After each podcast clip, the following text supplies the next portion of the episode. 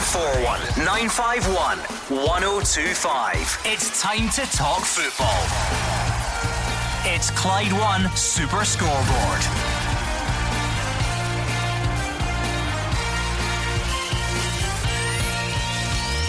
Good evening and welcome to Clyde One Super Scoreboard. Hearts stay top after the weekend, but were blown away by an early Rangers onslaught at Ibrox yesterday. Brendan Rodgers watched his Celtic side hand out their biggest ever league hammering before addressing Aston Villa suggestions, and Leigh Griffiths withdraws from the Scotland squad to focus on his fitness. Two men who are fit and raring to go join me this evening, Alex Rae and Hugh Keevins. In order to prove that Leigh Griffiths' withdrawal from the Scotland squad proves that there's a breakdown in the relationship between him and Alec McLeish, you would need to prove that the statement offered by Leigh Griffiths is fabricated. I can offer you no such proof. You can suspect there's a breakdown in the relationship between the manager and the player, but can you offer me proof of that either? The best policy for me, Gordon, let Griffiths focus on his fitness and let's focus on the guys who will play in Haifa on Thursday night. Alex Rae, what a weekend of Scottish football it was. As if Saturday wasn't exciting enough, with Hibs and Aberdeen amongst others really impressing. Along comes yesterday, big test for Rangers and Hearts. Rangers, the ones that come through it, and then Celtic being as impressive as they, have been in a long time. So lots to discuss. Yeah, yeah absolutely. We, we, were talking about Celtic, uh, stuttering, uh, not consistent. Uh, they blew St Johnstone out the water. Really, uh, really impressive performance. I was at the Rangers game covering it for Clyde One, and uh, it was a, a, remarkable first half. Gordon, you know, they actually blew them away. We spoke about the bottle. Would Hearts have that? But Rangers were really impressive. 0141 951 1025. Give us your thoughts, whatever you took away from the weekend, who impressed you, who didn't impress you, anything else you may have noticed. Give us a call or send us a tweet at Clyde SSB. And Hugh Keevins, um, it's that time of the season where the second international break kicks in. It's a, it's almost like a, a junction in the season where already people are saying, you know, right, okay, we've, we've got the first part of the season over way. We know who's good, who's bad. It's time to bump the manager, perhaps. We've seen that a couple of times over the weekend. Well, you know, it, it's regrettable that this lull in the, the championship race uh, takes place now because I think everyone is fired up by this league. Everyone is admiring uh, what Hearts have done, Hibs in second place. Let's not forget Livingston, Kilmarnock. Steven Gerrard declared the title race well and truly open yesterday. He's absolutely correct. Celtic produced their best performance of the season. In one weekend, we had Brendan Rodgers getting the biggest league winning margin he's ever known. And we've had such excitement that, in a way, it's a shame we have to have this short intermission for international football. Let's start by looking back on yesterday's games then. Uh, Rangers fans, what type of statement did you send out against Hearts? Hearts fans, are you worried or did you see enough to suggest that you can stay top as you are at the moment? And as for you, Celtic fans, is that the performance that you think could kickstart things again this season? 0141 951 1025. Steven Gerrard says the win against Hearts, as Hugh already introduced, has blown the title race wide open. It was a 3 1 win. It cut the gap to five points between the sides, and Gerrard his players went to battle and won against Craig Levein's side. Uh, very pleased with my team. Uh, we've beat a good team today. Uh, it's a good team, and I, I, I, said before the game, and I weren't telling lies, you know, we were very respectful. Uh, they are where they are on merit. Um, got good players, they've got a good way how they play. Um, so we beat a very good team today, and we did it because we went to war with them and we matched them in the war. And then our football shone through, and that's what you got to do in games like this. This result and uh, game had nothing to do with Livingston, really. You know, this doesn't heal the fact that we lost a, a Livingston. Livingston performance weren't good enough. The challenge for for me and the team now is can we go and start making um, performances like the last four days away from home, um, and that's when we'll find consistency. So today's performance and result doesn't heal Livingston, but um, it was certainly a statement, and it's certainly blown the title wide open and, and made it a little bit more uh, better looking in terms of us. It was a statement, says Steven Gerrard. But what type of statement, Rangers fans? 01419511025. Who impressed you yesterday? What did you make of the game as a whole? Hugh Keevins. Everyone's tiptoed around this question. Everyone who supports Rangers, everyone who plays for Rangers. But from the moment Steven Gerrard came in, people thought there might be a title challenge but didn't want to say it. Now Steven Gerrard has just come out and he's said it. And if he's saying it, he believes it, and the supporters now believe it as well. So we're in for a tremendous time of it this season. We've actually got a competition and not just in name only. Alex, was that the type of game yesterday where anyone would have sufficed sufficed for Rangers because you know it was all this about being a test and Hearts being top of the table uh, and what can Rangers do at home this season. We'll look in a, we'll look in a bit greater detail as the show goes on as to how that win came about and who was good. But was it just about getting the three points? Would that have been statement enough? Yeah, well, listen. I think the most important thing uh, from the the Rangers' point of view, they went into the game. There was a lot of pressure on them, Hugh, regardless of what oh. people thought, because if they had lost that game, it would have been we would have been the, the, the, the lines would have been off the hook tonight be complaints and it's a false dawn and all this. Now obviously they've won the game. The the manner in which they won, particularly in the first half, was really impressive. Uh, I get frustrated with the second half. I have to say, when the, when the Hearts went down to ten men, I didn't think they utilised the the spare man. They were wasteful, uh, and actually Hearts grew into the game as as it wore on. But he's right in what he says. But I think it's important to because you don't get carried away with a Livingston one and you don't get carried away with the, the Hearts one as well.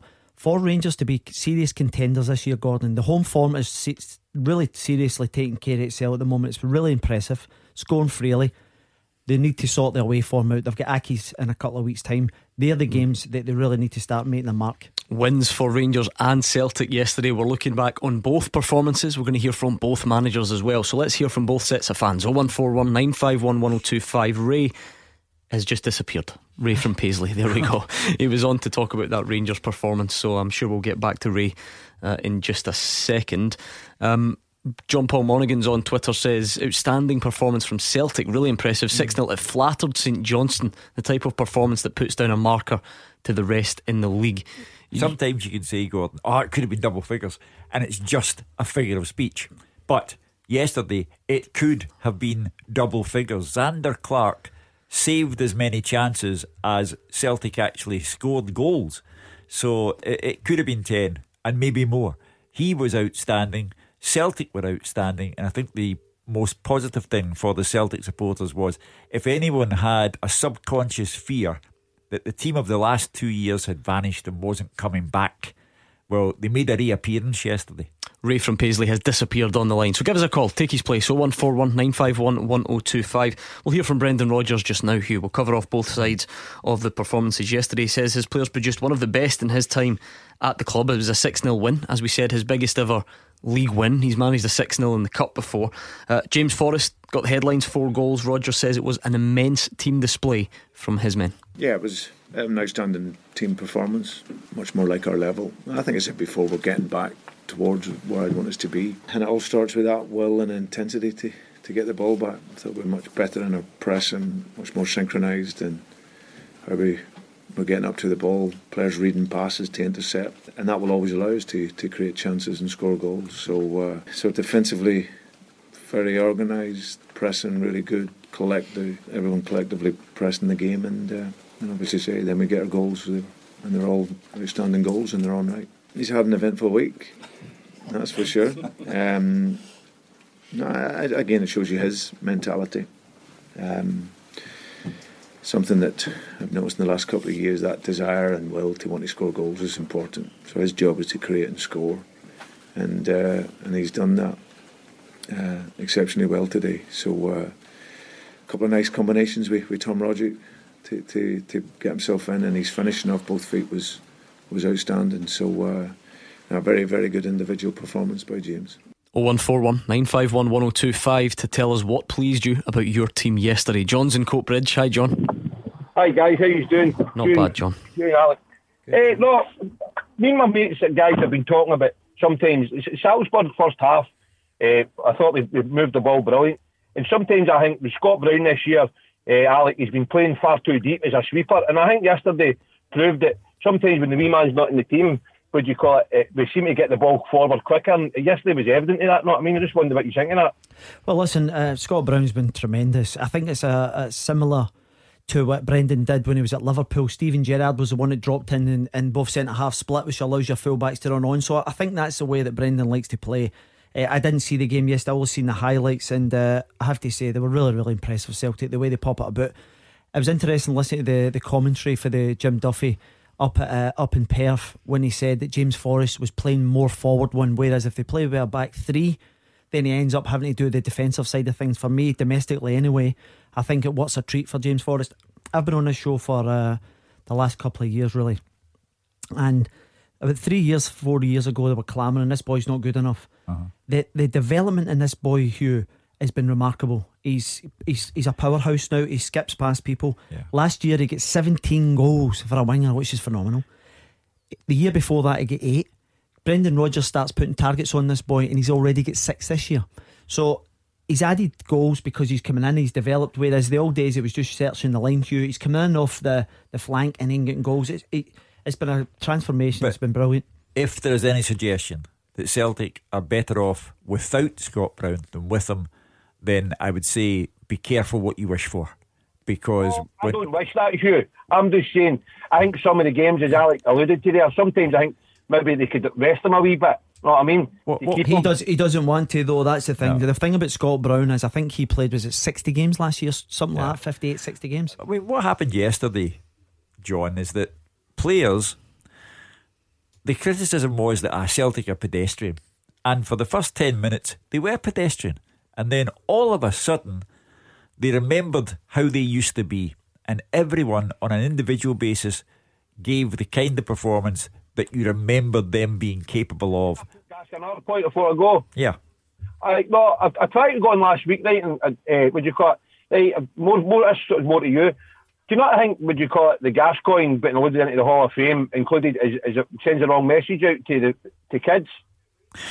Well, you know, football is not populated by blameless characters. And I do know that Paul Gascoigne in the past has been guilty of uh, horrendous things that have been well highlighted. Uh, but he was inducted into the Hall of Fame uh, because of his ability on the park. And if you've been brutally honest, children looking for role models uh, you know, football's not necessarily their first port of call. 0141 951 1025. Thank you to John in Coatbridge on Twitter. Anthony says it looks like the complacency that had set in at Celtic has been put behind us. As for Hearts, I did tweet you that they would drop points in the coming games. It looks like that elephant up the tree is finally coming down, like I predicted. Can, can, I tell you something? We, we said exactly the same as the, the fella on Twitter there. We, we said the next five games will define Hearts if it a serious challenge here because I think they've got Aberdeen. Celtic oh. and uh, Hibs yep. in, in the league, and then they also have Celtic in the, the semi final. But I have to say, in their defence, I've seen enough. I, I, spoke to our good pal Davy Farrell, and I spoke to him today in length about Hearts and what they have at the table, Hugh. Yeah. Power and abundance. The boy Herring in Midley Park's a decent player set plays are a major, major threat, and I think that's one of the mm. things that Rangers did well. Going forward, I think Hearts will still be in the shake-up. On, on like Twitter, sorry, Hugh, I was just going to say on Twitter at Clyde SSB because I'm going to we're going to hear from Craig Levein a bit later on. Kenny Weir says that Daniel Candeias was man of the match yesterday, followed closely by John Flanagan. Oh, well, I have to Agree say, with that, Alex? I, do you know the one thing about Flanagan? He reminds me of a player I used to play at Millwall, a boy called Keith Stevens. His nickname was Rhino because when he tackled you, he used to get his arm up and he used to give you the lock God and he used to smash you. And he was a proper team player. And the one thing about this boy is he's got street now. So the old days where he, he blocks people off, he's driving. But I think he's been a brilliant addition, uh, John Flanagan. But for me, it was a boy Kent. He brings something totally different to all the other Rangers players when they're breaking mm. forward at pace and things. And I said this to his office prior to it. My only criticism is I would love him to get a shot off from 25 yards. But just in terms of Hearts, before we leave the subject, I'll be very interested to see how they do in their next league mm. game because they went there, they gave away bad goals. There's no point in Craig Levein saying, you know, I'd like to play that game over again because you can't. There are no second chances. You came, you saw, you blew it. So I'd be interested to see what, if anything, it has taken out of them Aberdeen in their next here. game. Aberdeen, yes. Yeah. John's a Celtic fan from Clydebank. What pleased you most about that performance yesterday, John? Tom Rogic. Yeah, I know a lot of people were looking for him to come back to his old creative ways, weren't they? he came he, came good. And see that caller that but he talking about Scott Brown and see when Celtic played Kilmarnock, Scott Brown was coming into his own penalty box to pick the, the ball up. That didn't happen yesterday. We pushed, we pushed up.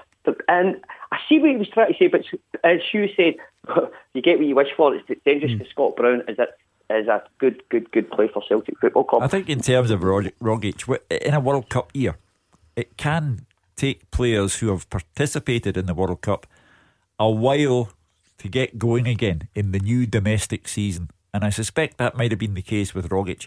But again, like James Forrest yesterday, he came alive again.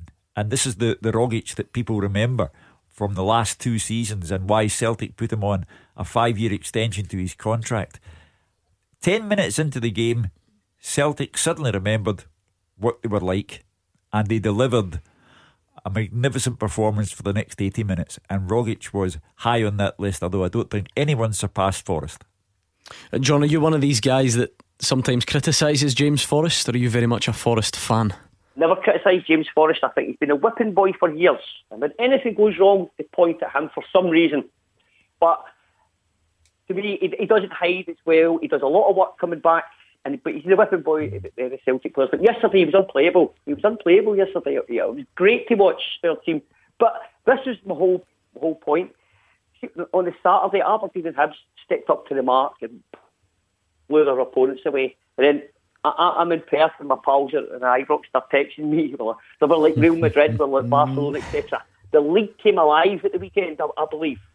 I think the, the, the potential for that was there and had been seen uh, in the previous weeks. It's just that some people didn't want to recognise that fact. Some people were almost offended by the concept of competition returning. But competition is alive and well and it's with us. And for that, we have to thank Hibs and Hearts and Kilmarnock and Celtic and Rangers. We're going to hear from Craig Levein and Tommy Wright next. So get your calls in on both of those games yesterday 0141 951 1025. Clyde One Super Scoreboard with Thompson's personal injury solicitors. Compensation. They know the score. Talk to Thompsons.com. It's Hugh Keevins and Alex Rae who join me, Gordon Duncan, on tonight's Clyde One Super Scoreboard. You can join us on the phones or you can tweet us at Clyde SSB. Uh, Stephen Ray's done just that. He says Alfredo was class again. He defo shut up a few callers from last week, slagging him off. Kent is unreal at times. Title race is defo on. Let's get straight back to the phone lines. Andrew is a Rangers fan from Mount Vernon. What did you take away from the weekend, Andrew? Yes, hello panel. I've been on a couple of times recently just about this year's league and the contest, etc. I'd like to just ask you what he thinks was the more important, uh, or more significant rather, result yesterday.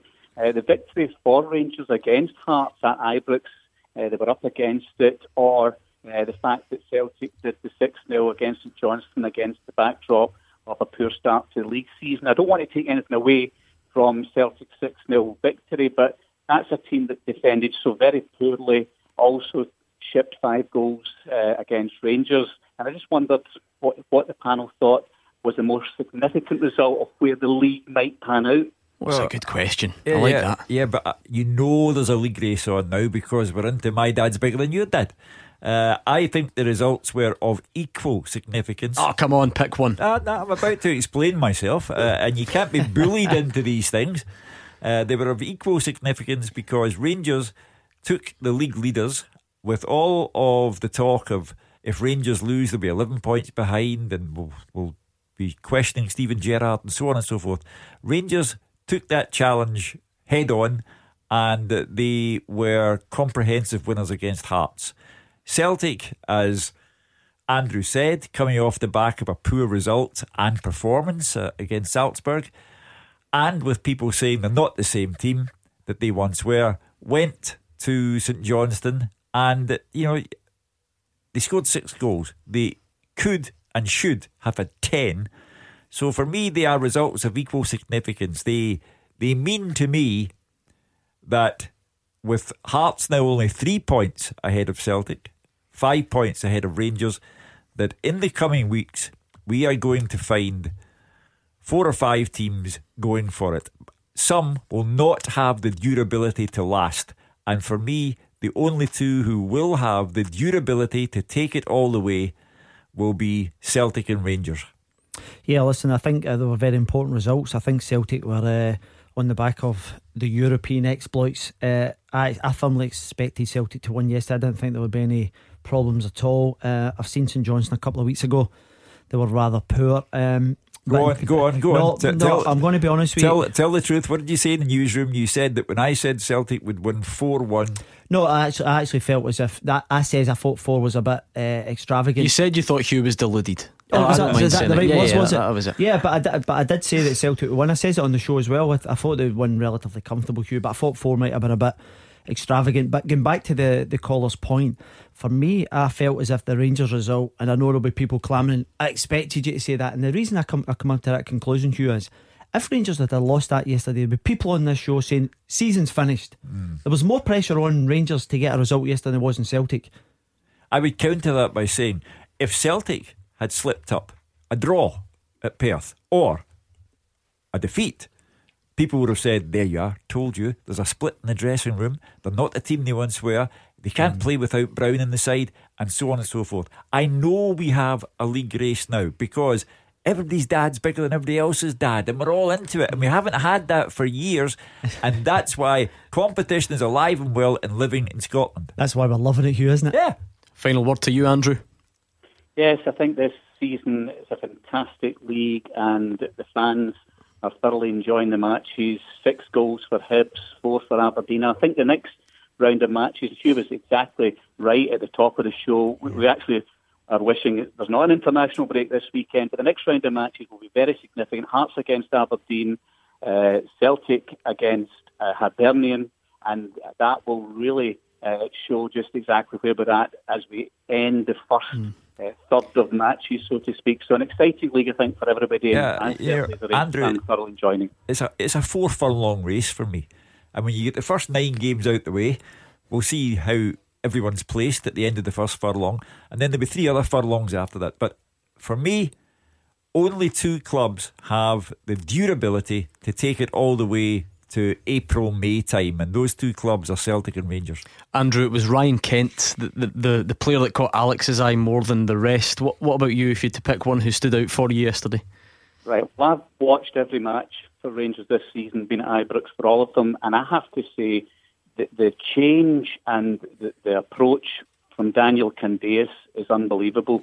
Uh, this is a player that was signed by uh, Caixinha, and he's just doing a remarkable job. His his pace, his attitude, everything that he's doing on the field uh, for the assists, even with Morelos, he's tying up well with him, and I'm really uh, excited about that partnership as the as the league was on. Similarities really between the assists yesterday, Alex, and the assists on Thursday night, purely in that he's the one who goes and wins the ball back off the opposition. So it's, you know you, you tend to associate wingers with the final ball, but sometimes there's a bit of work to be done before that. I think that's one of the, the things that you have from a modern winger, Gordon, that you have to track back, they have to put their thing. But, uh, you know, I think the key thing for, for the Rangers going into these games, Gordon, is the pace in which they break it. And I think you've seen that against Candeias. He clears the ball on Thursday night, he's out and then he's tackling the guy, and then he has a bit of invention to backheel into Morelos' path. He did that again yesterday, recognised when to press. And I think this is a theme by Rangers, Gordon. They're pressing really high up. And like the games in which they've dropped off, they've looked really average. Let's hear from Craig Levein after yesterday's game. I'm proud of the players the way they, they knuckled down and uh, and went for the whole 90 minutes. Uh, didn't give up, kept pushing, kept trying their best to play and create chances. And on the other hand, um, I'm disappointed that we gifted um, Rangers goals early in the match and didn't score when we had gilt-edged opportunities. So. Uh, quite happy with some things and, and not so with with others. Yeah, we just got it wrong, and uh, you know we've worked that particular situation quite well in the past, so you've got to take it on the chin. Um, we just one player didn't come out, and that is for me it's a gift. And uh, you know I thought we, if we didn't gift Rangers the first two goals, then I think we're the, the stats say we're we're in the game, and. Uh, and that includes 35 or 40 minutes with with uh, with 10 men and uh, well I'd like I'd like to play that game no, game again in all honesty because I think it would have been a different outcome. Hugh's still shaking his head. You've already made your feelings clear that you can't play the game again. We, we get that, but Alex, oh, go on then. One other point. Okay. He said, Go on, Hugh. he said, if we didn't gift Rangers the first two goals, the stats say we're in the game. What? What does that mean? Well, to, to be fair to Craig Levein, Alex, you can kind of see what it means in the sense that Hearts lost the game, but they played okay in spells. They created some good chances, absolutely. And there's no getting away from it. They certainly played a part in their own downfall when you look at the goals they lost, particularly the first one. Yeah, the first one sets the tone, Gordon, and it's interesting. Have you ever seen anything like that? I mean, just watching to, it back, to, it was. to, to be honest with you, Gordon, I've actually been in teams in which you say the very first free kick will step up and we'll get them thinking about it, and, and that's it. But so you all have to be in sync. What I want to do now is I want to give the linesman great credit because there was three players stood offside. Morelos was a couple of yards onside at that time, and to see that it could be very easy for him to just put the flag up. So I'd like to commend him in actually getting a decision spot on, particularly when there was lots of bodies. But come back to Craig Levein's point. If you got every manager that lost a game at the weekend and you said, How do you think? Most of them would like to go over it again because they can recognise where they've went wrong, like, you know, the, the Ikpeazu falling asleep and not coming out quick enough. The second goal, it, it kills me when I see a, a left back like uh, the boy Mitchell trying to play out for the back and he's, he's a last line of defence. It's Mickey Mouse stuff. And I can understand Craig Levein's frustration because they did play a big part within the game and they could have got a goal uh, for McGregor. Scott's a Celtic fan from Burmulloch. What's on your mind tonight, Scott? All right, guys. Um, I just, I, I thought we played really, really well yesterday. Watching the game, uh, I thought we really, really played really well. Thought James Forrest had a good game. I'm no James Forrest biggest fan, by the way, so um, I'm not going to go too overboard. The problem is no domestically. We've won the last eight titles. My problem was wait Thursday night's performance. To be fair, um, I know Scott Brown wasn't there. We brought in other guys. I thought they'd been good enough to get a result, at least a draw on Thursday night. And I, I find it hard to get motivated. One game again, with one good game against Rangers, and then we had three or four poor games, lost to Kilmarnock, dropped again, get beaten Europe. Then we won against the St Johnstone side, side that somebody else already pointed out, lost five goals to Rangers. Um, so I, I'm not going to go overboard about it. I just think probably the biggest plus for me was Tom Rogic again. I think somebody else mentioned that. Rogic's performance, his, his passing uh, was sublime. And I think it was Alex said something about James Forrest being a lot further forward. That's one criticism I've had since day dot under Brendan's leadership is the two the two wide players play far too far back. By the time they've got up the park, they're exhausted. Not exhausted, but if you're doing that run, 60, 70 yard run constantly, it must wear on you eventually. I just think that if you allow the forward players to play forward instead of having to chase back all the time, maybe we would get that type of performance more often. How do you explain six trophies won in a row? Sure, just have I just said? I just said that I'm not Scotland. We, we do it domestically. There's no problem with domestically. But if we're not a Champions League team, we need to at least be a Europa League team. Well- or what is the point? You can't uh, lay that one at Brendan Rodgers' doorstep because if I said to you, and this is not beat the pundit yet, but if I said to you, how many times have Celtic won away from home in their last 43 European matches in all competitions? How many times? Go on, just tell us. Twice. Twice. Twice. Scott knows. Yeah. yeah. Twice. So you, you better take that back to Martin O'Neill and all the managers that came after him then because uh, it's not a Brendan Rodgers failing, it's a, it's a club failing. What about Scott's other point, Alex, on Tom Rogic? I mean, the, th- Yeah. the three goals that James, three of the four James Forrest scores comes from a 1 2 with Tom Rogic, and every one of them, perhaps a bit more surprisingly, a right footed pass from Tom Rogic. Yeah, listen, it, it, Hugh's right. He's actually come back with a bit of a hangover from the World Cup. He hasn't really got his season up and running as such. But yesterday, I obviously just seen the highlights. But when you've got a guy who's willing to run beyond you and you're just bouncing passes, Rogic has that kind of in football intelligence. He sees that and he's just picking passes. Uh, and I'm not trying to take anything away from Celtic. I thought St Johnstone defensively at times were all over the place because once he does a give and go, he's literally bearing down and goal. Uh, so from a St Johnstone point of view, you look at to try and defend these better. Hugh have a lot more compact. And as you said at the top of the show, having seen some of the footage, it could have been double figures. So there's something not quite right there. But the interesting thing, going back to Scott's point, just to a, a, week or two ago, one of the, the the pundits on the show, Scott, said that they may as well give up the Europa League and concentrate on the the, the title. What's your stance on that, Scott? Because uh, for me, I, I think Celtic should be competing, trying to at least get out of this section. Well, my, my stance was that as we play St Johnstone four times a season, probably. We play Rangers four times, Aberdeen four times, and United four times. For me, the Europa League is a chance to see different players. If you if you're lucky enough to be able to afford to go to European games away from home, a chance to go to different grounds. That's what it's all for. Me, the run to Seville, well, I was lucky to get to two or three games away from home in Seville, and uh, the the breath of fresh air it puts into you, you get fed up going to the same grounds week in, week out, month in, month out. Same as the players must do. So if you want to attract players, you need to be playing in Europe. We don't play in Europe, we won't get the likes of Scott Sinclair. We won't get guys like Tom Rodgers. We won't get guys like that. So for me, it's a must. Not only for to break the monotony of the same thing week in, week out, but also for the players as well. Okay, let, thank you, Scott. Let's hear from Tommy Wright. He's not willing to apologise. He had a bit of an, an, angry altercation, shall we say, with a fan at full time, but he admits that they were shocking in the heavy defeat to Celtic. He says it's disappointing that they actually started the game on the front foot in the opening minutes, uh, but then says they were bullied after that. I think, believe it or not, we started the game okay, just kept giving the ball away and didn't make a tackle, couldn't cope with Forrest, totally tore apart biggest disappointment is I'll have to look through all the goals. Obviously, a lot of the times we gave the ball away when we shouldn't. Celtic countered on us with pace, power, and ruthlessness. And but for Zander, it probably could have been more. To be fair to them, second half they knuckled down and and made sure it um, didn't reach double figures, which it could have. Seemed to be a wee bit with a punter behind the dugouts as well. Aye, I'm not apologising for it If he wants to have a go, prepared to take a go back. Think I've done enough here. Think the players have done enough here. I always thought a definition of support was support the team and get behind the team and not shout drunken comments. But listen, I'm going to apologise. Absolutely no chance. And he's quite right. Uh, it is my understanding, based on an eyewitness who was there, that the fan was escorted from the ground eventually by stewards because he was making such a nuisance of himself and not just towards the St Johnstone manager. Um, Tommy Wright yesterday celebrated the fact that he surpassed by one game the number of matches in charge of the club held by Willie Ormond. Now, he was the, the, the most legendary St Johnstone manager prior to Tommy Wright. He then went on to manage Scotland and took us to the World Cup in 74.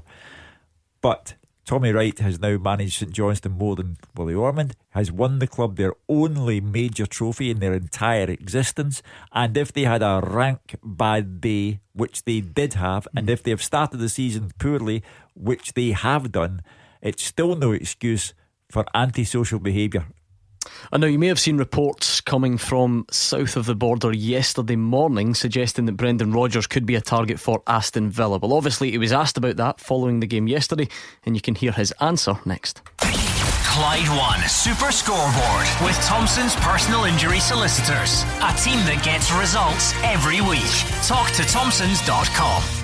Hugh Keevins and Alex Rae here with me, Gordon Duncan, on tonight's Clyde One Super Scoreboard on Twitter at Clyde SSB.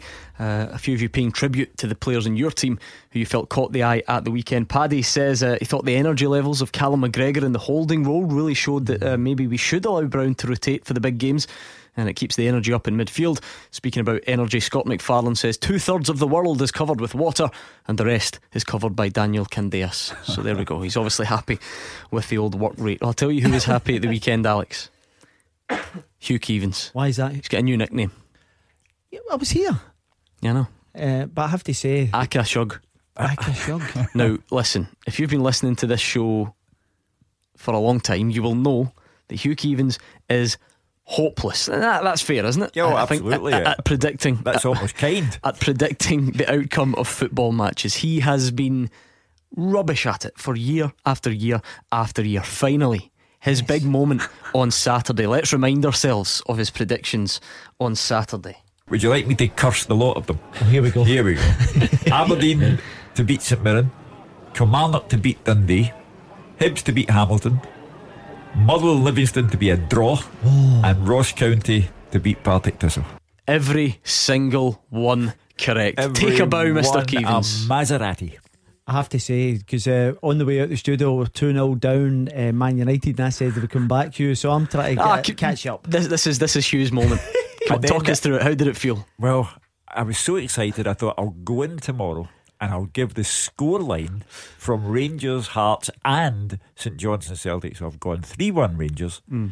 and 4 1 Celtic. And well, you're close. I was close. Mm. Right, Hugh, when we came into the studio yesterday, there were stories coming from England regarding the fact that Brendan Rodgers may or may not be a target for Aston Villa. Now, he was obviously asked about it after the game, as you would expect. He reiterated his happiness at the club.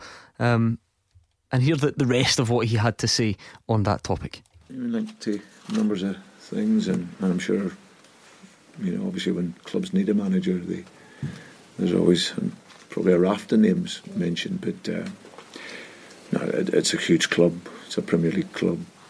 Great facilities. I've said it before when young John McGinn was going. It's brilliant support base, big history.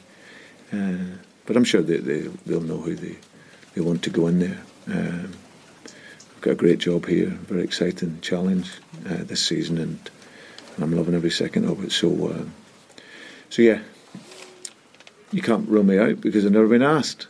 But for me, it's one where I'm I'm really happy. What I love about these situations, Hugh, because for every person who says, "See, he's happy, forget it, move on, he's happy," someone else will say, "Ah, but he didn't rule himself out." Yeah. so well, you can't win. You know, no, you can't. Uh, and he's a big boy, and he knows what he's getting himself into here. Uh, his name has been linked. But however, Thierry Henry has had discussions with Aston Villa. John Terry has retired from football on the understanding that he's going to join Thierry Henry at Villa Park. And if that doesn't work out, apparently they're interested in Roberto Martinez, who took Belgium to the semi finals of the World Cup. So Stan Petrov, former Celtic and Aston Villa player, has thrown his name into the ring as well. I think ultimately it will not be Brendan Rodgers. There will not be an approach to Celtic. I think Villa see themselves going somewhere else. And I also think it would be incredible. I do understand what he says about the big club, big fan base, big ground there, great atmosphere, big history. I understand all that. I think it would be astonishing if Brendan Rodgers left Celtic mid season, and I do not believe that will happen. Yeah, listen, I think it's uh, I think he's here for at least till the summer, Gordon. I was I was debating this earlier on with a couple of my friends, and uh, one of the things is you never know what's actually going on at Celtic. You know, there's been a bit of discontent with, with the, the, signing policy and things, and this is we don't know what it is, but it's clear that he wanted to get one or uh-huh. two signings. Yep. I was saying about the the my former club and the type of money that they can spend, Gordon, in the space of eighteen months, a couple of transfer windows over 110 million pounds here. Oh. If he got assurances, and this is the thing, it's all hypothetical. I'm not trying to say that he's going to go. If he got assurances of that type of money, that's a different playground which allows you to do certain things. Depending what his mood is at Celtic, he may well be absolutely delirious at Celtic and he want to stay for the next ten years. But you never know until you're actually, as he says, offered what's on the plate. And remember, you know, there was speculation before, and Dermot Desmond said, and I'm paraphrasing here. Mm-hmm he said, I can't tie him to the club. I can't tie his hands behind his back. Uh, so Dermot Desmond would understand that uh, somebody might mm. one day come asking for permission to speak to Brendan Rodgers. So there are so many factors at play in a situation like this. Hugh, and maybe I'm simplifying it too much, but if you've been at the, the very top end of the English Premier League with with Liverpool, uh-huh. and then your next job you go and you win every domestic trophy, going, you're probably ho- hoping slash expecting to go back into the top flight of English football. Sure, you, know? you are, yeah. But there's a word that covers everything now, and it's project. Uh, and Brendan Rodgers mentioned it yesterday. Aston Villa, it's a terrific project. Uh, the, the, in other words, the guy who can get Aston Villa out of that division and into the Premier League will be a hero. He'll get lots of money thrown at him to buy new players, and uh, Villa Park will be full every second week. Mm. So it is a project, but I I cannot say what will happen in the summertime, but I would be astonished if Brendan Rodgers left Celtic mid season. George is a Rangers fan from Rutherglen. What about the performance yesterday, George? Aye, uh, really pleased with the first half. Just just before I begin, I might have heard wrong there. Uh, Celtic are on seven in a row, aren't they? Yeah, the the, the caller said eight. They said Aye, he, get ahead, get, yeah. ahead of yourself. He also um, put he also put Dundee United into the Premiership, and they haven't been there for two years. So. oh, right, okay. Maybe it's another nine in a row he was thinking about back in the sixties. Um, what, what it is is um, I've actually picked up something with Alec and just see what you think about this, Alec. Obviously, Rangers had the exploits on Thursday night, and you probably agree it's it's a lot harder mm-hmm. trying to win a game, uh, the efforts, than when when or, or Lawson, you know. So maybe that's why Celtic put in a really good performance for the full 90 minutes. The Rangers were maybe blew out of steam, you know, for for the last 40 minutes of the the game that we played on Sunday. So my, my thinking about it is, was it was actually maybe part of the plan by Gerrard was to get the game done as quickly as possible and then maybe take the foot off the gas a bit because I think if Rangers were getting into that game in the 70, 75 minute needing goals to win it, I think we would have been in trouble because we did look like were a bit lethargic. And I think that was part of the game plan. So I think, as much as you're saying there was a lot of things wasted, I mm. think we done the job that we were supposed to do, and that was to beat Hearts at 90 minutes. George, I'm not trying to uh, belittle the actual result. Uh, it was a massive result for uh, for Rangers. Uh, going back to your point in terms of the last couple of games in which I've seen Rangers in the flesh, they have come out the traps flying. They try and get at teams, particularly in, in the early parts of the game. They've scored goals against Dundee, St Johnstone, Ayr, and then obviously the home games certainly yeah, are following game, that. Yeah, that I'm just pattern, talking about yeah. the home games. Uh, so uh, they, they come out the traps particularly well. Uh, in terms of the goals, I think the goals actually fell into their lap as well. You couldn't legislate for someone falling asleep. Uh, the defender made the mistake, but this is all because of the way that Rangers approached the game and finished the off. Uh, listen, in, in, in terms of the wastefulness, when you get down to that spare man, because of Ibrox being so big, I think I thought there was an opportunity to really put Hearts to the sword and make a really big statement. If Rangers would have went on and won five, six, seven yesterday, because I thought it was there to, to be had, uh, because what they, they changed their shape, Hearts in the second half to a three, uh, and then push one forward. If they could have utilised that space further forward and that extra man and took care, I felt as if they were going to be a really, really big result for Rangers yesterday. I mean, again, I offer you proof of this being back to the old fashioned days because we're now getting supporters suggesting why Celtic were the way they were in relation to Rangers and why Rangers were the way they were in relation to the first half and the second. Listen, two good results yesterday. Mm. That league leaders went to Ibrox with the chance of going 11 points clear of Rangers. And if they hadn't lost two goals, they still have been in the game. But the, the, the, the tragedy was they lost two goals. Uh, and then Celtic, who had come off a bad European result performance, went up, were terrific for 80 minutes, scored six, should have had 10, and were off and running, folks. Off and running indeed. Thank you very much to George in Rutherglen. I think that pretty much takes us up to time for this. Beat the Pundit. With goals in the Scottish Sun, the SPFL and EPL latest every Monday, Wednesday, and Saturday. Beat the Pundit that time of the night where you come on here, show off your football knowledge, take on Hugh Keevins or Alex Rae, and perhaps win yourself a signed ball. If you fancy it tonight, you need to pick up the phone right now or very soon 0141 951 1025 because you only have until the news at 7 o'clock if you fancy tonight's Beat the Pundit 0141 951 1025. Clyde One Super Scoreboard with Thompson's personal injury solicitors. Win the compensation you deserve. Talk to Thompson's.com. Hugh Keevins and Alex Rae here with me, Gordon Duncan, on tonight's Clyde One Super Scoreboard. One of the big football stories of the day is the fact that Leigh Griffiths has withdrawn from the Scotland squad. He wants to focus on his own fitness, so he's not unfit. He obviously played for Celtic yesterday. He's not injured, but he's pulled out of the Scotland squad ahead of the Nations League game against Israel. So give us your thoughts on that, please. 0141 951 1025, and we'll get to that after this. Beat the Pundit. With goals in the Scottish Sun, the SPFL and EPL latest every Monday, Wednesday, and Saturday. Hugh Keevins has been on fine form with his predictions over the weekend. How will his Beat the Pundit form be? He's going to, well, either he or Hugh will be, or Alex, I should say, will be up against Stuart from Bishopton. How are you, Stuart? Very well, thank you. How yeah, about you? I'm good, thanks. Have you played before? No, actually, first time calling. So uh, I thought it'd always be to make a point, but obviously it's going against the pundits. Well, listen, this could this could be the start of a lifelong relationship, Stuart. If you enjoy it, you can come back on another time and make a point. That sound alright? Sounds good to me. Good man. Right, I'm going to toss the coin. Uh, if it's heads, you're up against Hugh. If it's tails, you're up against Alex. And it's heads. It's Aka Shug you're up against. So let's give him some Clyde 2 in his ear so that he doesn't know what you're saying, Stuart and I'll get the clock up and running. 30 seconds head to head. The secret is you can pass. Remember that. Here is your chance to beat the pundit. Are you ready? Go for it. How many goals did James Forrest score against St Johnstone yesterday? Four. Which Scottish Highland League team are on minus eight points? Aurora Rangers. Uh, who has been named Premiership Manager of the Month in Scotland? Craig Levein. Which year of the 80s did Dundee United win the Scottish top flight? 86. Stevie Aitken has left which Scottish club as manager? Airdrie. Which club has won the third most Scottish Cups? Third Lanark. And how many points do Rangers have in the Premiership? I think we've just got time for that one. 14. Okay.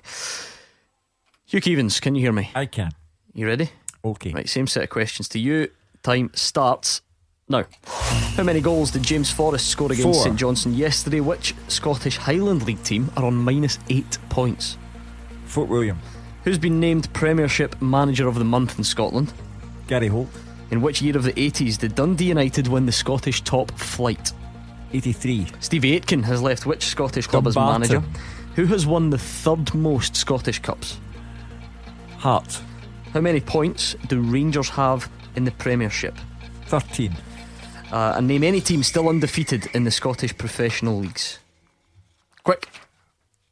Hearts. No, why did I say that? oh, dear me. Right, let's go through them. Uh, Stuart, he sounded as if he was in form tonight, didn't he? He did. This could go either way, to be fair. Yeah, I think right. he might just have it, unfortunately. Yeah, let's go through them. How many goals did James Forrest score against St Johnstone yesterday? It was four. A wee easy one to kick us off. You both got that right. One all. Which Scottish Highland League team are on minus eight points? It is Fort William. There's a reason you know that, though. Uh, well, my wife is from there, Yeah. so I I, knew uh, you had a have to- vested interest in to that part of the world. Have to follow the fortunes. It's not going too Or- well, to be fair, is it? Misfortune. yeah. Uh, so 2 1 to Hugh Keevins. Uh, It then became 3 1. Gary Holt, Premiership Manager of the Month. It then became 4 1. Dundee United won it in 83. It became 5 1. Stevie Aitken has just left Dumbarton. Uh, on to the question six. It was which club has won the third most Scottish Cups, Alex? Queen's Park. It is Queen's Park. Uh, so it stays 5 1 to Hugh. Um, on to the next one. How many points do Rangers have in the Premiership? 14, Stuart. You got that right. You said 13, didn't you? Yeah, I did. Uh, so Stuart pulls one back 5 2. But unfortunately, that was where his journey ended. Uh, you had the chance to stretch your lead, Hugh, but you couldn't take it. Any team that's still undefeated in the SPFL, In the SPFL? across all the divisions, you had the choice Inverness, Arbroath, Raith Rovers. Arbroath. No, no, that they were all options. You had to pick one. oh wow! Uh, right, so in the end up, then that was a, a five for Hugh and a two for you, Stuart. Hard lines.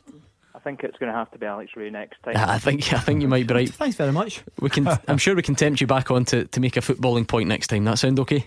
Brilliant. Cheers, guys. Good Have a man. good one. That was Stuart in Bishopton. What a weekend! The old fella. Honestly, I got in a bit of trouble for calling you the old fella on Twitter. I don't know if you saw this. I, I, I do not object to that at all.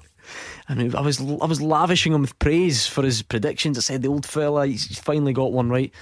And one tweeter hit back saying I should show a bit more humility uh, uh, for the uh. for the role that Hugh Keevins has played in making this show an institution. When Derek Johnstone telephones me, I know it more than most. Don't yeah, you worry. Yeah, when Derek Johnstone telephones me, he always be- begins by saying, Oh, oh, "Old fellow." Honestly, I was- Never, never ever calls him by my name. There we are. Well, I'm glad you gave me the all clear to call you old fella from now on. I, and, and I knew you wouldn't mind anyway. That was Beat the That's Pundit. Same number if you want to get through and talk football with us 0141951 1025. Um, what about this one today then? So Leigh Griffiths pulls out of the Scotland squad. That in itself is not entirely unusual. Hugh Keevins, players pull out injured regularly. Yeah. The difference this time is he's not exactly injured. He played yesterday, but what he says is that he wants to focus on his fitness and therefore is is not is not taking part in the forthcoming Scotland games, one of which is that competitive one against Israel. Yeah. Uh, now, we know that uh, recently Leigh Griffiths uh, has taken umbrage at the fact that he can't get into the Scotland team ahead of Steven Naismith. We know because Alec McLeish has told us that he tried to call Leigh Griffiths and he felt uh, that Leigh Griffiths' refusal to take his calls was a snub. Now, I don't know about Leigh Griffiths' phone. I don't know how he uses it, when he uses it. You don't even know about your own phone. No, so. no, no. I, I, go on.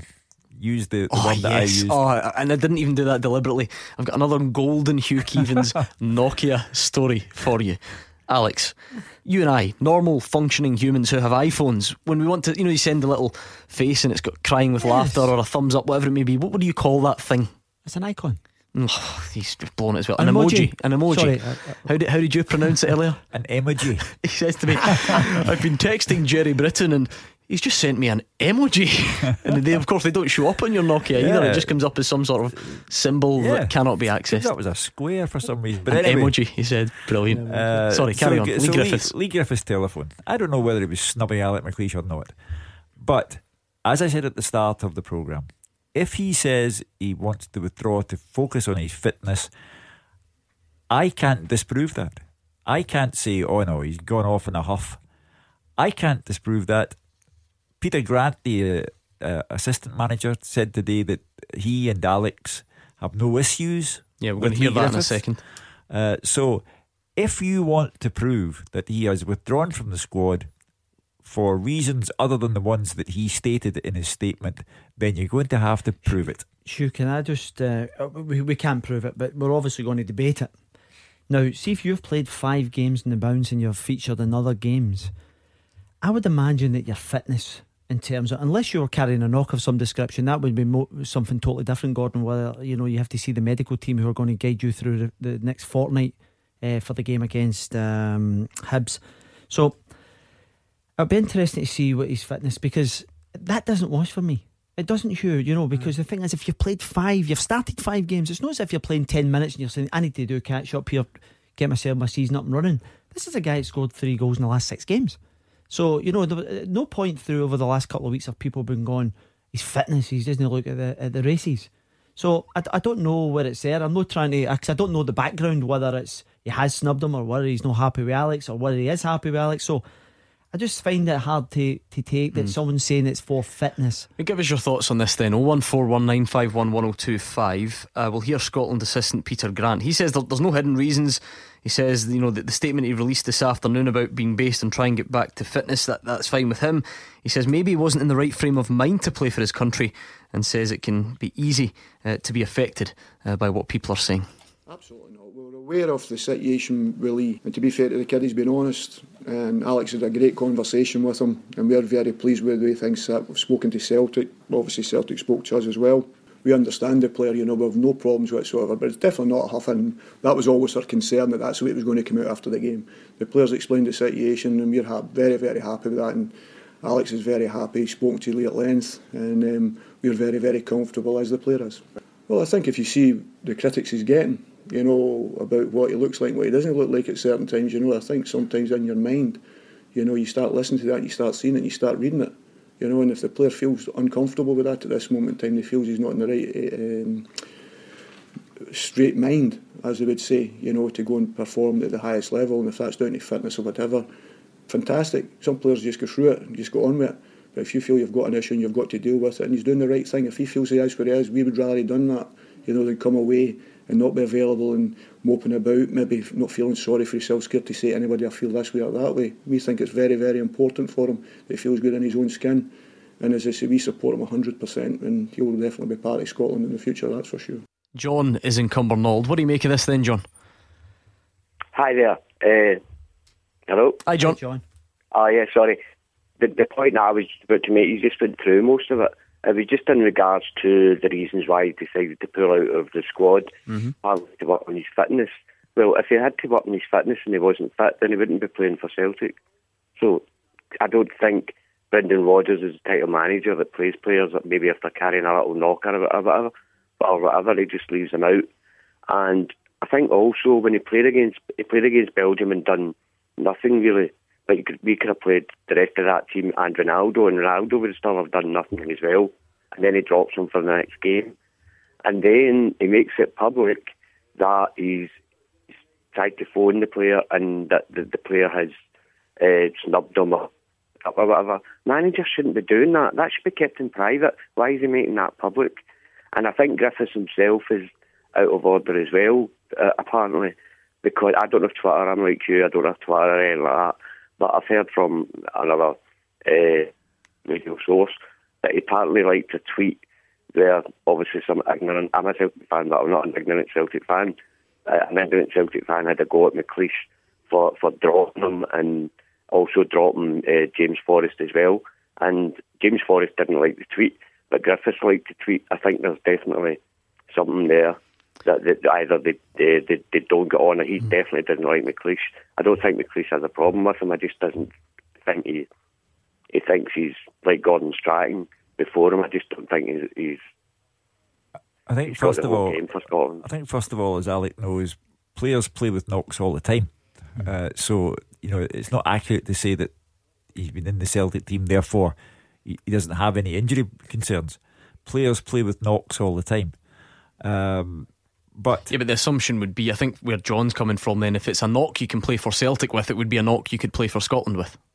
But in Griffith's case, people have alluded to his weight, for example. No one's actually come out and said he looks overweight to me, but people have alluded to that. And his fitness in getting around the park uh, has been looked at. And I think Griffiths has thought, well, I've got a fortnight, and then I, I want to get into the Celtic team beside Edouard as they were yesterday at Perth. Uh, and I think he's taken this fortnight out uh, to address that problem. And, you know, at the back of his mind, yes, he may think Steven Naismith will get in ahead of me anyway. But I do think that he's taking a fortnight out to work. And we'll know right away if he hasn't been working because it'll be self evident. To be fair, Alex, you can completely understand why it might not sit well with fans like John or anyone else. But listening to Peter Grant there, he is saying, on behalf of the Scotland management team, they are absolutely fine with this situation. There is, then there's no problem there. Yeah, absolutely. I think Peter came across rather well there. He was basically saying, listen, we support him, we're behind him. We've spoken to Celtic, all the relevant parties, we've spoken to Leigh uh, and they're quite happy with it. And I think I've just seen something come up on the Sky uh, kind of monitor there saying that he's hopeful that he will be part of Alex's plans going forward. So everyone seems to be seeing the right things going forward, and, and maybe he does need this uh, fortnight to try and get uh, whatever it is that he's trying to get on top of. Some fans will say though, Hugh, Big Al's on saying that you know it's picking and choosing games, and I, I wonder where the balance is because the demands on the modern day footballer are great. You know, they, they have to play a lot of games. We've heard all the stuff before about, you know, it's a short career, you have to look after your body and all the rest of it. But then there's another mentality which says Scotland play a competitive game against Israel. Uh-huh. And wouldn't it be nice to have guys who are willing to just run through a bit wall and play on one leg if they have to? Uh-huh. I, you can see why some fans see that side of it. I have my suspicion, and I can't be any more uh, confident in that suspicion because I, I need to prove things uh, in this day and age. I have my suspicion that he's fed up with Alec McLeish and he's fed up with Steven Naismith getting in ahead of him. Thing is, Peter Grant says that's not the case, though. You know, there's well, no huff.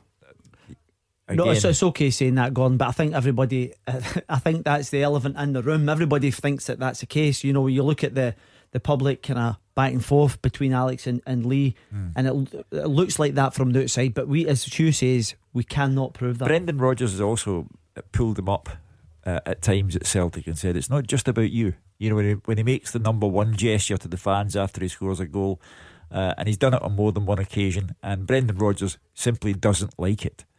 Uh, I think that when he scored two goals against England at Hampden, Leigh Griffiths thought, "I am the man." and I should be the man for a Scotland team that's not renowned for scoring goals in the current time. So I don't deny the existence of an ego where Leigh Griffiths is concerned. But I go back to it.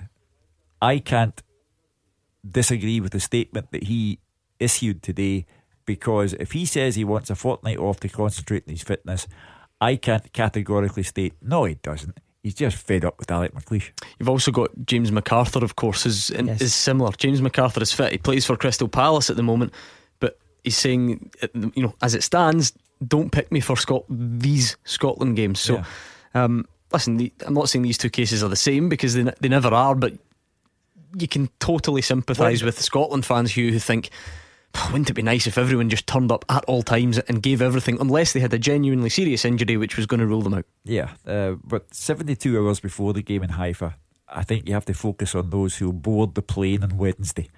Uh, we, we love a, an argument in this country. uh, it's what we are best at, without question. But if you're talking about a fully competitive match against uh, Israel in Haifa, then focus on the guys who are on the plane Final word to you on this one, John. I just think that uh, I, I I think there's a lot more to it than, than I would need to work on my fitness for the next two weeks. Who's it going to train me? Well, I mean, there'll be staff at there'll be staff at Lennoxtown. Obviously, but they, they won't be doing full training sessions. Or half the squad will be away. Yeah, but if he- he's staying fat fighting. Yeah, which but- who says well, but- who but- thinks he's fat? So Yeah, but if he if he says focus on my fitness, then there are things that you have to do as an individual. I mean, we've read all the stories about Dedryck Boyata, who's up at Lennoxtown at 10, 11, midnight, uh, using the facilities there to improve his fitness. As I say, we'll know in two weeks' time. We'll know if he's been putting in the hard yards because we'll be able to see for ourselves when he plays for Celtic. Thank you to John in Cumbernauld. It's 0141 951 1025 if you want to get involved. A couple of managerial sackings over the weekend as well. That's coming up next. Clyde One Super Scoreboard with Thompson's personal injury solicitors. Compensation. They know the score. Talk to Thompsons.com. It's time for Hugh Keevins and Alex Rae to tackle the full time teaser. And I'm, I'm hot. I'm you're, hot. You're on a hot streak, I must admit, apart from your uh, use of the word emoji rather than emoji. But there we go. Uh, you can play along on this if you need a pen and paper. Go and get one at Clyde SSB if you want to just tweet in some of your thoughts. John Smith has sent this one in now. John is a regular contributor to the teaser, and some of his questions are unbelievably difficult.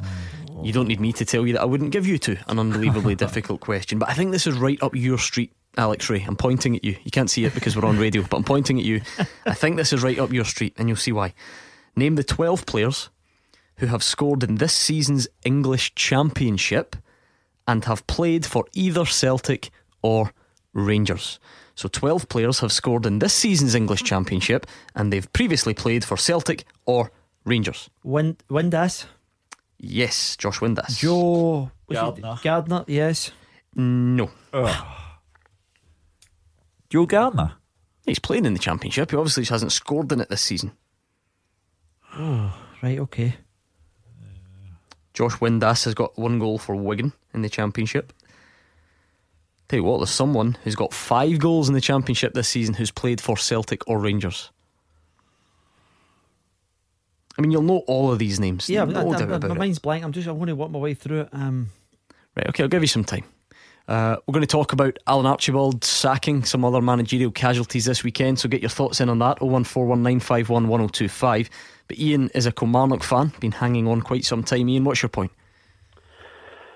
Good evening, guys. Hello. Uh, hi to Alec. Alec won't remember us because uh, you are a great guy in this household. Your photos up on the wall. You visited my son when he was in the Southern General following brain surgery when you played for Rangers in 2005. So, you know, that was fantastic. And uh, my middle son is a Rangers fan for life, and I can't help that. But uh, that's all down to you.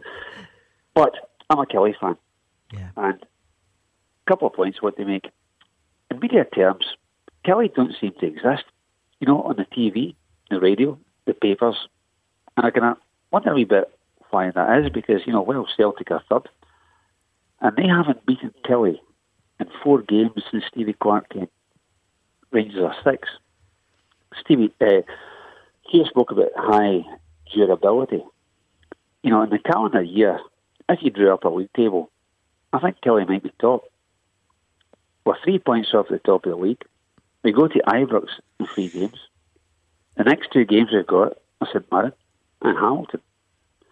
And I think Stevie Clarke's understated side just might be Scotland's Leicester City. What do you think? Well, Let's not waste too much time here on, on whether they deserve and or no, whether they're getting the credit they deserve. Just credit them because I think that's fair. I think Ian's made a lot of good points there. When Stevie Clarke was appointed the Kilmarnock manager, I said on this programme it was Kilmarnock's Brendan Rodgers moment because to get a coach of such a high calibre to Rugby Park was a magnificent move on the club's part. And I do think that Kilmarnock have received loads of credit from all sides of the media. Uh, they have not been overlooked at all. The players, Jordan Jones, uh, Brophy, Greg Stewart, we're always talking about them. Uh, you mentioned that in the, the calendar year, Kilmarnock have been durable, but it's unfortunately not one in the calendar year, it's one over the season. And my point is, and I may be wrong, and you may be on here when they become Scotland's Leicester City, but my point is only two clubs will have the durability to take this title race to April and May. And th- those clubs will be Celtic and Rangers. Now, nature of this programme is that I stand to be corrected, and you, Ian, can come back on if I am wrong. But full credit to Kilmarnock. Excellent team. Um, but I don't think that they can win the league. Ian, I, I, listen, I have to say, we we give uh, Kilmarnock plenty of credit on the show time after time. I think the job that Steve Clarke has done is nothing short of miraculous, considering you know the the, the players in which he inherited, where they were as a club, and to go toe to toe with the the old firm, some of the results they get on a regular basis, uh, you know, developing guys like Brophy, Jones at the weekend. Uh, so you know they, they have to take plenty of credit. They have a very good youth system down there as well. Some uh, some great players coming through there as well, and his recruitment's been good. If you look at Mulumbu last year, young Stuart Findlay as well has been a brilliant addition for you. So you've got a good balance with uh, experience, uh, youth, and uh, listen, I actually think it's a great job, and I actually think it's one of the, the, the good stories coming out of Scottish football. Ian, you want to come back in? No, no, I'm just interested to hear what the, the, the guys' thoughts were. And uh, in a true, understated Killie way, I'll just keep my counsel and see where it goes. I like Ian's Yeah, style. luck, Thank Ian. you to Ian. And now that now that I've got him off the phone, I, I can say this without angering him because I, we did get the positives out the way. But talk to me about Jordan Jones at the weekend. Oh, 9.5. 9.5, yes, you. Yeah, yeah, he cheated. uh, so he'll get a two game ban. I think Neil McCann uh, also took that stance, Hugh. Well, I feel sorry for Neil McCann because, you know, let's imagine that Dundee had not beaten Hamilton the week before, Alec. Yeah, oh, well, And he had get into that game as uh, the manager with no wins to his name and, in fact, no points to his name. And Jordan Jones had dived and cost him a penalty that cost Dundee the three points. You know, in, in this day and age where we watch Alan Archibald, Stevie Aitken lose their jobs in the last uh, 48 hours, you know. The Airdrie manager as well, by the way. Uh, Stephen Findlay. Remember, yes, we got yes. calls about that on Saturday, and sure enough. So, you know, if a manager's job depends on 90 minutes of football and Jordan Jones has cost you your job and you know that he has cheated, Mm. then, you know, it's a serious offence. And I- I think he, he will be dealt with retrospectively by the SPFL. SFA. I'll let you off both, with it. Both of them. uh, so perhaps, perhaps the most high profile one, certainly in this part of the world, would have been Alan Archibald. There's been, in fact, we- saw it, Hugh, well, we heard it, I should say, on the phone lines. Alan Archibald paid the price for, I was going to say a difficult run of form, but it's probably more than that, isn't it? Because Partick got relegated. He's been at the club a long time, he's, he's, a, he's a legend. So these things are always sort of hard to take. Let's get a, a, a feeling of, of uh, some of the Partick Thistle fans. James is at Byres Road, very specific. Usually we just get the town. We've actually got the street this time. James, was it the right call for you? Hi, Gordon. Uh, good evening. Hello. Ian, Alex. Hi, James. You? Hi there. Hi, so, well, first of all, uh, I think the writing, the, the writing was on the cards for Alan, but I'd just like to say thanks to the service by him and Scott Paterson over the years. More good times than bad, but I think some of the things you touched on there, it's just not worked out. And I think it's maybe the best for both parties because you just wonder, is he going to a new club? Take you take his assets there, and then he'll maybe learn new things as well, make him a more rounded manager. But he served one hell of an apprenticeship for the for a manager anyway. You know, we talk about players, uh, or rather managers, who have been swiftly dealt with. Alan Stubbs, four games, four league games anyway, at St Mirren, sacked. Uh, but Partick Thistle stood by Alan Archibald. During the descent from sixth place in the Premiership to eighth place in the Championship, they've, they've stood by him. He is someone who had uh, a, a wonderful reputation at Partick Thistle. He has literally hundreds of games spread over his time there as player and manager. And of course, it's sad, but I, I do think there comes a point where a club is entitled to protect itself. And if Partick Thistle feared there was the potential for a second relegation over successive seasons, then they were perfectly entitled to act to protect the business. Uh, and I think that's what's happened. And now it's important they, they get someone who stabilises a club who have been in free fall and who looks to the future and who can bring in new players, which, let's face it, are needed by Partick Thistle. Who's it going to be here? You're speaking to Gerry, did he tell you? Uh, he just sent him an emoji, so we will never know. Uh, Gerry, Gerry, the- don't don't forget that as well as being the chief executive at Partick Thistle, Gerry's a fully qualified lawyer, so uh, he would he would know exactly how to answer my questions. The, I'll tell you what. I'll tell you what we'll do, Hugh Keevins. James is on the line. He's a, he's a Partick fan. Ian's also on the other line. Let's just bring Ian in as well, and we can we can knock a few names together. Ian, how does that sound? What's your shout for the the replacement? Well, as long as it's not John Hughes or Jim McIntyre or some other names been bandied about, that that scares me. What in particular scares you about them? well, John Hughes would scare anybody, but I mean, as a manager, um, I think we'll have to get somebody decent in, um, and I, I really, I'm struggling to think who can replace him. He did have to go. James, James, you got any suggestions? Not really. Uh, obviously, Robbie Neilson might have been a shout, but obviously, if he's going to Dundee United, that's looking up the way. Who knows what will happen? Think outside the box. Who, who would outside the bo- who would outside the box be Hugh? I mean, there's a I, I I would worry about outside the box, you know, because the Partick Thistle are eighth in the championship. Uh, it requires someone, as I said earlier, who can open the parachute because they are in free fall. Someone needs to open the parachute, stabilise everything, and then because they're not that far away from the top end of the table, put some wins together back to back, and you'd see how quickly Partick Thistle would go up the table. I- I'm not sure about outside the box because you then get names of perhaps people who have not managed before. I think that the prerequisite here is someone of experience and calibre. Mhm. Uh, Well, what, what do you reckon, Hugh? Do you reckon Ron Archibald, he was there a long time, but he never had that kind of guiding figure. Uh huh. Apart from maybe Ian Maxwell, Gerry Britton to a degree. But for a young for a young guy, he never had that guy to look up. Like I mentioned Robbie Neilson, he had Craig Levein. Yeah. He was winning the title with the championship title with Hearts. Uh-huh. Do you think we maybe need to look at maybe an old head and maybe a, an up and coming coach or something?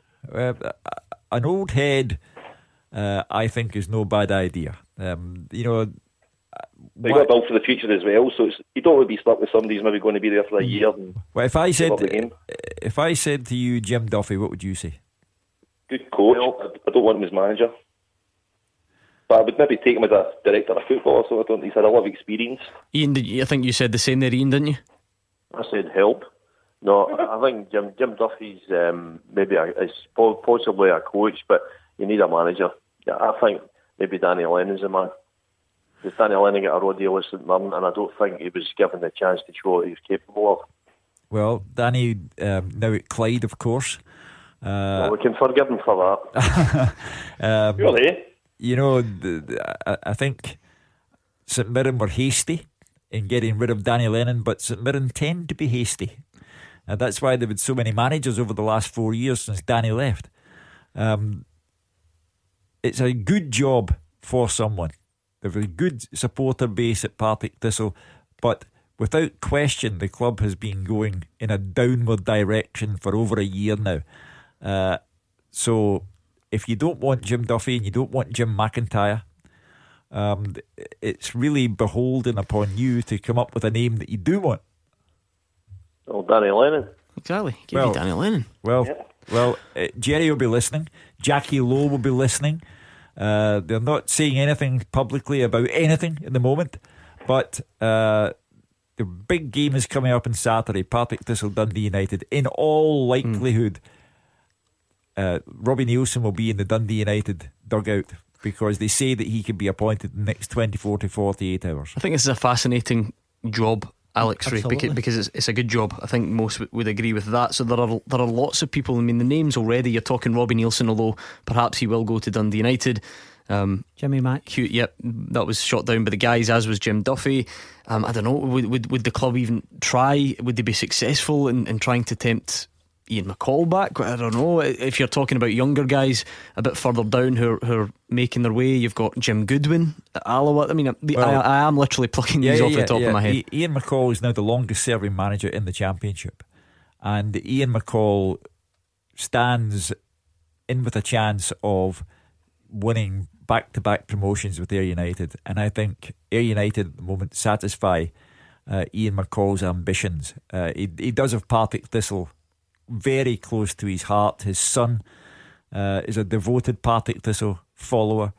Um, I just wonder if. Would you change it, Hugh? Because obviously he's doing so well there. We've seen this with uh, Ray McKinnon, who was sitting in second when he went back to Falkirk. And I think he's. Yeah. won one and four. Uh, thanks to James and Ian. Uh, let me get the thoughts of Raymond as well, as also a Partick fan in East Kilbride. Do you got any suggestions, Raymond? Uh, yeah, uh, I would quite like to see uh, Jim Duffy or uh, I think it's Ian McCall that used to manage uh, Motherwell. Oh, Stuart McCall? Uh, Stuart McCall, sorry, uh, Stuart McCall, yeah. That's a good shout. Well, he's employed at the moment down the road, isn't he? Um, so that that would potentially be an issue. Um, Here you have the let- let- let- classic- I want to just ask Raymond Hugh because Raymond, your fellow Partick Thistle fans, a second ago they seemed a bit put off by the suggestion of Jim Duffy. What is it that appeals to you about him? I think he did a good job when he was at Morton. I thought he'd done a great job there. I don't know what happened, but I thought he'd done a good job when he was there.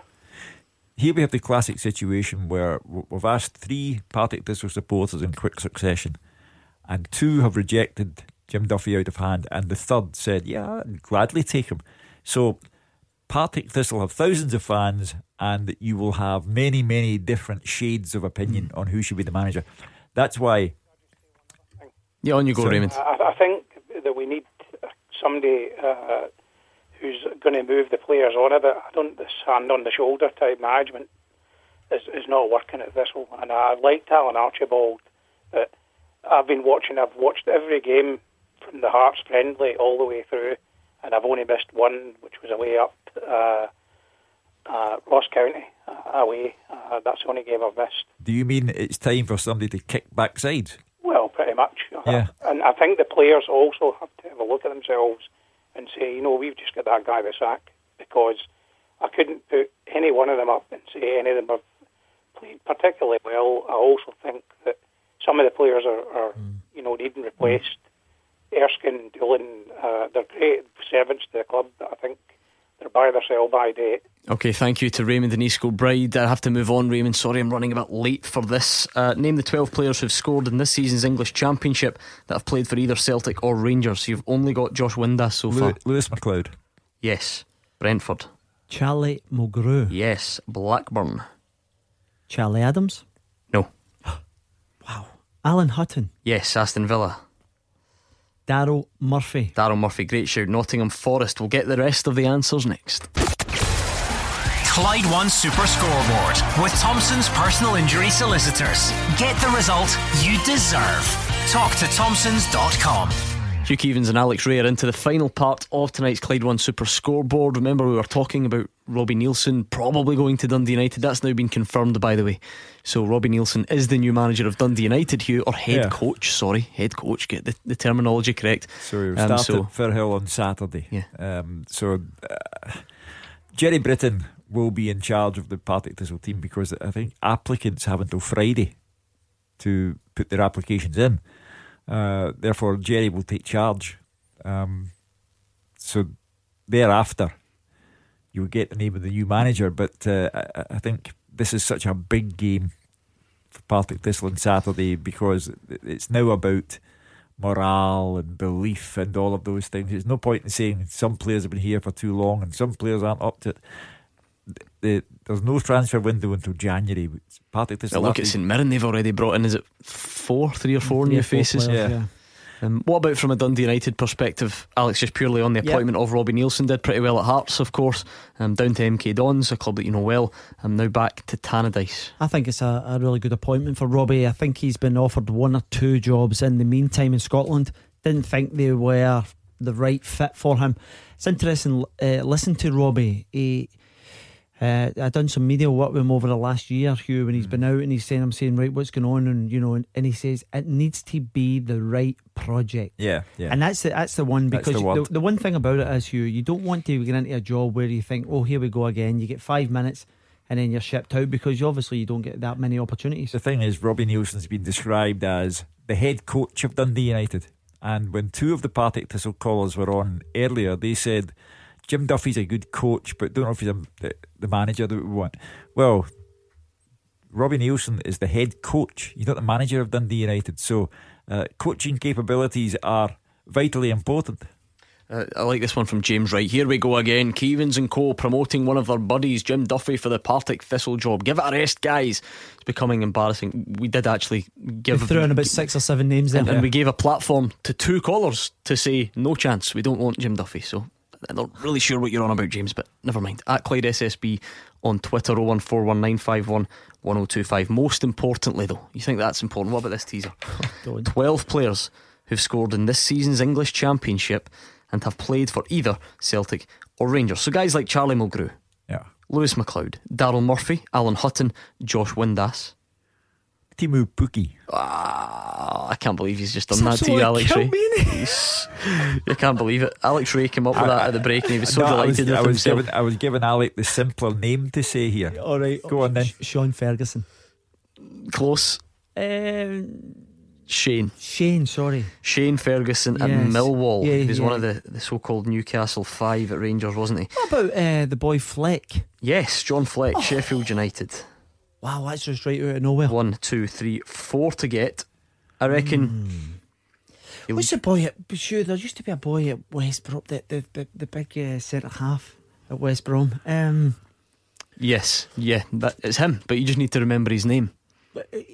what's his, uh, when was that? Maybe about six or five, six years ago. He was Yeah, loan, about six or seven years ago. Come on, he now plays for West Brom. He started off at Arsenal. He's played for Swansea. he? Bartley, Kyle Bartley. Kyle Bartley. Yeah, It's a bit early for clues, I must say. But No, no, but the thing is, I've got his. I had his face in my in my mind. Anyway, at least we're uh, we're getting there, Hugh. Three to go. Three to go. I think you could. I think one of them's one of them's tough. I think you'll get the other two. So you've got um, two Celtic, one Rangers. But I mean, particularly the Celtic one played a really prominent part for Celtic for a good couple of years, uh, and the Rangers one was not was not You- too long ago. You said Hooper, but that, that's not the, the one, is it? No, he ha- hasn't scored in the championship. That must be uh, the reason. Who did you see when you said Joe Garner? Yes. You were wrong, but you were close on a couple of levels. So era, club that they went to, Preston. and so on. No, Uh, Ipswich. Ipswich, Hugh. That's the team I supported as a boy, I know. Uh, what you supported Ipswich as a boy? Ipswich Town were the, one of the best teams in England at that time. Bobby Robson. I did not know that. Absolutely, yeah. No, I mean I knew they were a good side, but I did not know you were an Ipswich fan. I was. I played, I played with Ipswich Town Boys Club, and um, I used to get signed programs sent up all the time with John Wark and Mariner. Anyway, we're diversing. yeah, Um, anymore. Ipswich. Um, Doesn't mean to say he's still at Ipswich, by the way. no, I know. It's. Uh, Waghorn, waggy, waggy. Come on, Martin Hugh. Martin Waghorn. So you've got two to get. They were both former Celtic players. One was a prominent former Celtic player, one was not, and that's why it's really tough. But th- this other one, I think it's doable. Right, Hugh Keevins, what else tickled your fancy from the weekend that we haven't yet discussed? We always try on a Monday night to look back on the weekend's action. Uh, invariably, it Well- gets very busy, and we do it a bit later than we would like. I have to go back to the Edinburgh Festival team. Oh, magnificent, weren't they? somebody was going to cop it from Hibs, and it just happened to be Hamilton Accies. And now the next game, once we get uh, the internationals friendly and competitive out of the way, the next game is uh, Celtic versus Hibs. And what a day that's going to be! Uh, Neil Lennon, I think, has grown in, in stature as a manager. I think his recruitment for Hibs has been unbelievable. They are arguably the most entertaining team in the league on their day. The Hibs fans have really bought into Neil Lennon. The atmosphere at Easter Road is tremendous. Uh, and I just think that uh, this is a, a great story. Well, one of the things of my highlight as well in terms of good stories is Livingston. The last half a dozen games, four wins and two draws. If you'd have said that to me at the beginning of the season, Hugh, at this time of the season, Yeah. I'd say you were off your head. Yeah. Yeah, I mean, there was a lot of big stories as well. You're looking at the Aberdeen St Mirren fr- from Hmm. both perspectives. This accusation that Aberdeen don't score enough goals. They scored four at the weekend, missing a few players, by the way. That's right. Uh, important for guys like Sam Cosgrove to get up and running. Yeah. Uh, he scored two, um, and then He'll be looking to get some confidence on the back of that, Gordon, because he really hasn't hit the ground running, has he? And then Hugh, I mean, St Mirren's wait for a goal under Oran Kearney comes to an end, but unfortunately for them, it was nothing more than a, a consolation. Uh, it's a win they need now, not token goals. I'm looking at the foot of that table, and I'm wondering if St Johnstone are coming into this dogfight as well now. Uh, they were abject against uh, Celtic yesterday, and they're not that far away from St Mirren and Motherwell and Dundee uh, and Hamilton Accies. So I think there's, as I say, I think we have a league of haves and have-nots, and St Johnstone are getting sucked in to that dogfight. Should have just briefly. Do you know the interesting thing? Where is Tony Watt gone in all this? Because you know you look up at up at two or three games ago, he was a man, he was scoring Uh-huh. all the goals, and he doesn't seem to be Mm. featuring at the moment. Right, I think we should round off the teaser at the moment. So John Smith sent it in. If you've got a good question, we'd love to use it on the show. So send it to fulltime at Clyde1.com. 12 players who've scored in the English Championship this season and played for Celtic or Rangers. You've only two to get. You've got Pukki, Mulgrew, McLeod, Murphy, Bartley, Ferguson, Fleck, Hutton, Waghorn, Windass. Two to go. Yeah, we're into initials now. The Celtic player, well, they're both former Celtic players. One's at Derby, was at Celtic for four years, 2010 to 2014. Midfielder? Yes. Welsh. Oh, Leslie. Joe Ledley. Joe Ledley. And the other one, he started at Celtic, didn't really feature, and he got his move to the English Championship from Ross County. Boyce? No. No. Uh, Fullback. No, more of a sort of box to box midfield type. Oh, Jackson Irvine. Ah, not bad. Do you know- You didn't even have to go for Hugh, I initials. would Jackson got. Irvine. Well Great done to you. All right, something I do want to bring to your attention, Alex. I know you're a big fan of the uh, the, the five-a-side, six-a-sides, the some of the world's greatest players back. In, Yes. in Glasgow in January at the SSE Hydro for the second edition of the Star Sixes indoor six-a-side.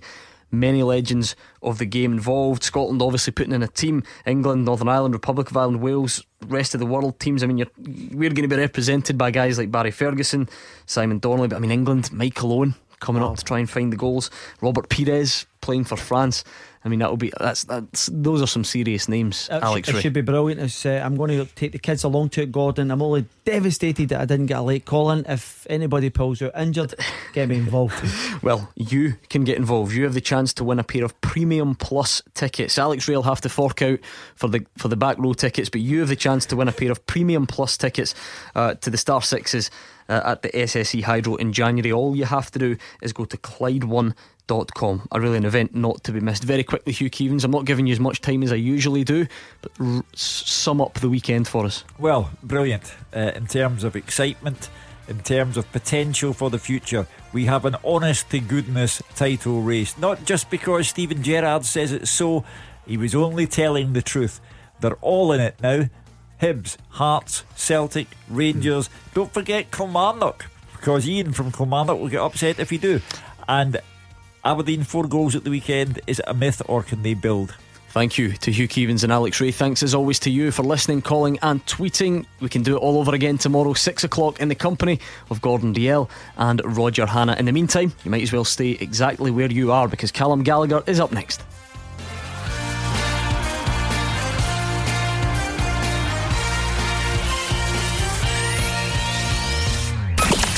Clyde One Super Scoreboard with Thompson's personal injury solicitors. Great results for Scottish accident and injury victims for 40 years.